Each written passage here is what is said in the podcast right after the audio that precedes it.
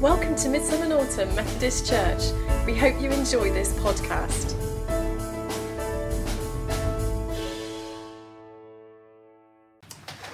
And so I want to reflect on that passage uh, this morning for our thoughts. Um, Jesus says to uh, Thomas in the New International Version, it says, Stop doubting and believe. Thomas said to him, My Lord and my God. Thomas, it seems to me, has a particularly bad reputation for doubting. We still hear some people being called doubting Thomases if they doubt something. Uh, we don't, for example, in comparison, hear people being called a right old Thaddeus or a peculiar Bartholomew or a quiet James, son of Zebedee. For some reason, Thomas has been uh, painted with this word doubting Thomas. It, it's true that a name often sticks, doesn't it? And for some reason, doubting Thomas has stuck to him. Maybe we've all had that particular experience in our lives where um, a name sticks. I'm reminded of my school days uh, where I had to correct lots of people's uh, spelling uh, because um, they would say to me in the playground when I was a very young child, they would uh, be sort of taunting me by saying, Oh, you only make jam then and I just got fed up of saying to me, actually, it's Robertson's jam, not Robinson's uh, jam. Uh, so uh, sometimes a name sticks in that way. Well, for Thomas, sadly for him, the word doubting Thomas has stuck uh, with him. But as we explore the text further, we see a very different picture of Thomas. Last Sunday, we looked at verses 19 to 23. And I took you through uh, the pattern that is there. There are the locked doors in verse 26. In verse 26 also, Jesus stands amongst them and says, Peace be with you. Verse 27, he gives them the evidence of his suffering and crucifixion. And verse 28, uh, there is um, the response of joy this time it's Thomas. Last time it was uh, the disciples who were overjoyed. It's the same pattern that we have um, at work uh, here uh, in verses 24 to 28 as we had in verses 19 to 23. Last week I asked uh, the question um, when was the last time you experienced being overjoyed and what did that look like? To which one member texted me saying that her experience of being overjoyed was, as she described it, when it took her breath away, which seems a good definition of being overjoyed. Or another member who emailed me and talked about um, she was overjoyed at the birth of her grandchild. That sense, not just feeling happy, it's a sense of being overjoyed that wonderful experience that hopefully we've all experienced from time to time. So here we are with um, Thomas, and we have these words. As I say, it repeats the pattern of last week the locked doors, Jesus standing amongst them saying peace, the evidence of his suffering, crucifixion, and the response of um, joy. so, why does Thomas get such uh, well, not a negative press, but he's tarred with this doubting. I wonder what it might look like uh, for Thomas in the exchanges he had with um, other with the same people, but in a modern way. Let's look at this that's on the screen, which might help us um, understand uh, this.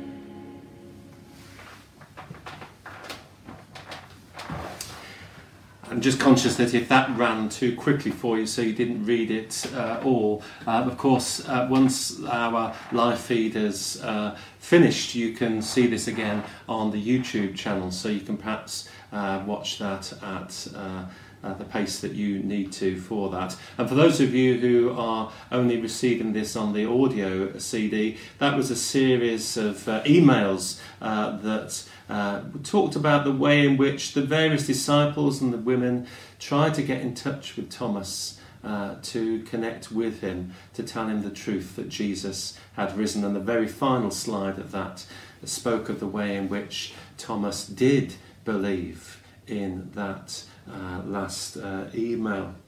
But you notice that in all of that, it was talking about Thomas's lack of belief that Jesus had risen. And if we want to give even more credit to Thomas, we need to look to the original translation of verse 28, where the word doubter doesn't actually appear, as it does in many English translations. The word in the Greek there is apistos, which means unbelieving.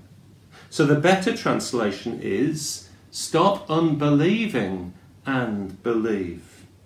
So the issue for Thomas is the issue of belief, not doubt.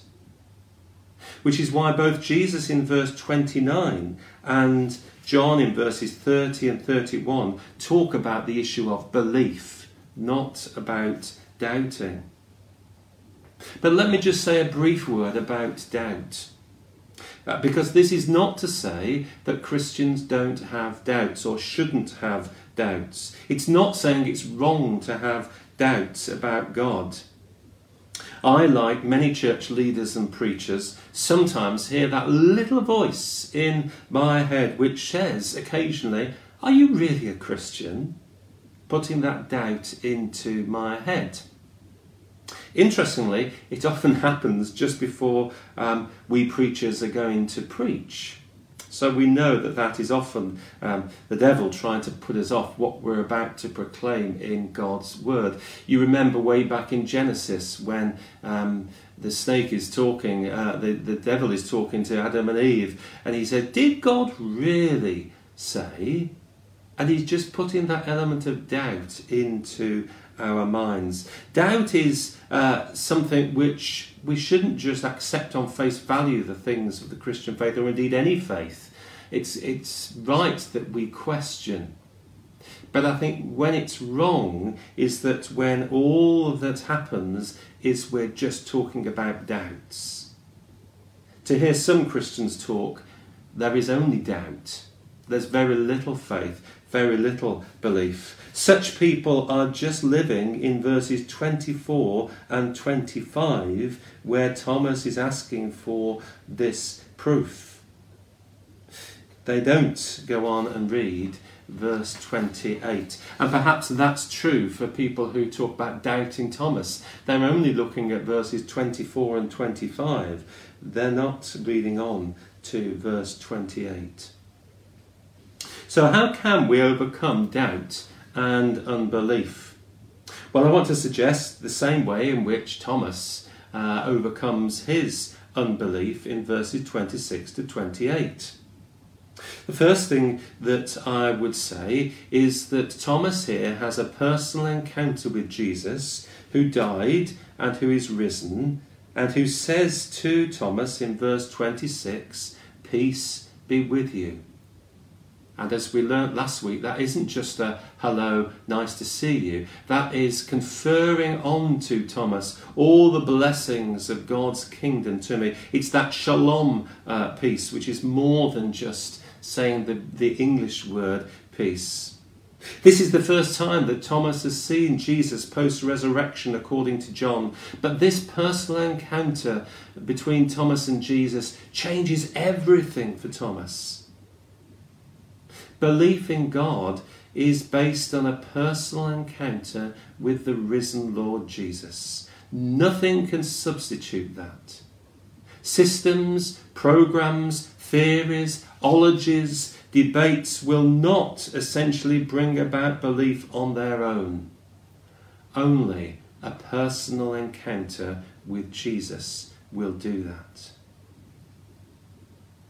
So, what does a personal encounter with Jesus look like? Well, unlike Thomas, we cannot see Jesus face to face, though some have shared the experience of visions of Jesus over the years where they would say that might well have happened. And this is where some people give up because they say basically, well, you prove to me that Jesus is alive by having him being here, and I will believe. And of course, we can't actually physically do that. So they give up in terms of faith. What Jesus says to those people is verse 29 Blessed are those who have not seen and yet have believed. In other words, we don't need to see the physical evidence to believe. In fact, in some ways, we are more blessed if we don't see the physical evidence. That's what Jesus is saying in verse 29.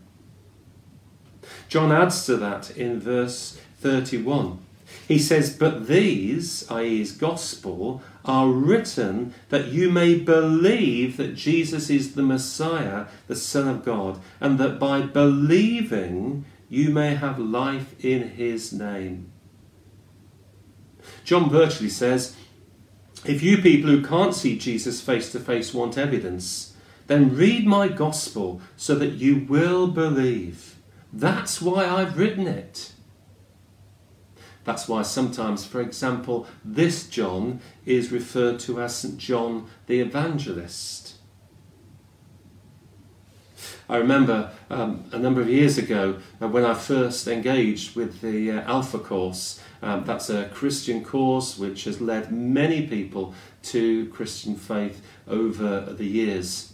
And in that course, as part of the material, Nicky Gumbel, who has headed up that course for a number of years, writes about how he came to faith. He writes this I was at times an atheist and at times an agnostic, unsure of what I believed. I had been baptized and confirmed, but it didn't mean much to me. At school, I had been to chapel regularly and studied the Bible in RE lessons but I had ended up rejecting it all and, indeed, arguing powerfully, or so I thought, against Christianity. One night I thought I would embark upon a thorough research of the subject. I made a plan to read the Quran, Karl Marx, Jean Paul Sartre, the existential philosopher, and the Bible. I happened to have a rather dusty copy of the Bible on my shelves, so that night I picked it up and started reading. I read all the way through Matthew, Mark, and Luke, and halfway through John's Gospel. Then I fell asleep. When I woke up, I finished John's Gospel and carried on through Acts, Romans, and 1 and 2 Corinthians. I was completely gripped by what I read. I had read it before and it had meant virtually nothing to me. This time it came alive and I could not put it down. It had a ring of truth about it. I knew as I read it that I had to respond because it spoke so powerfully to me. Very shortly afterwards, I came to put my faith in Jesus Christ. So I want to ask you this morning as you watch this live worship have you had that personal encounter with Jesus? If you haven't, then I want to suggest to you this morning that you might like to pick up that dusty Bible that's in your house, or if you haven't got one, there's plenty of versions online. Pick it up for a start and maybe turn to John's Gospel to see the evidence that you might believe that Jesus is the Messiah, the Son of God.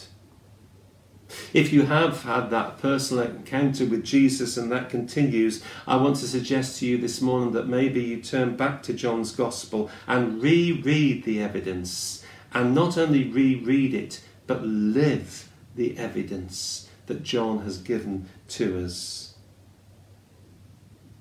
So, the first way that Thomas overcomes that unbelief is by that personal encounter with Jesus. And the second way in which Thomas overcomes that unbelief is by responding to the recognition of who Jesus truly is. Verse 28 Thomas said to him, My Lord and my God. Thomas doesn't res- respond to Jesus by saying, Well, yeah, that's pretty impressive. You've risen from the dead. So what? Or he doesn't say to him, Well, yeah, you're a pretty good teacher. I like some of the stuff that you've uh, spoken. He says, My Lord and my God. He, first of all, in that just five words, acknowledges the full lordship of Jesus as God. Lord and God. Everything is summed up in those two words as we're reflecting on the nature of God. Thomas acknowledges the full lordship of Jesus as God. But secondly, notice he makes it personal. My Lord and my God. He doesn't say, well, you're a sort of Lord, you're, you're sort of God. And he doesn't talk him in the third person. He says, my Lord and my God. And I want to invite you this morning to reflect on are you able to say, in response to a personal encounter to Jesus, my Lord and my God? And if it is that you haven't, perhaps this morning, as you reread this passage or reread parts of John's Gospel, my prayer is that you would come to be able to say, My Lord and my God. And when we do that, our doubts are put into a very different perspective because at the forefront of our Christian journey is our declaration of faith and belief in Jesus as God's Son. Or if you want to put it in the words of that psalm we had earlier on, where David writes, The Lord is my light and my salvation. In him will I trust. And so I want to encourage you this morning in reflection of this passage to just reflect on your own personal journey. Let's give Thomas the credit for being a believer. My Lord and my God. And may that be an expression, an experience for all of us as we come to journey with Him in faith. And if this morning that has meant something particular to you, by all means get in touch with me and I'd love to share with you more on that particular personal encounter and that personal testimony, my Lord and my God.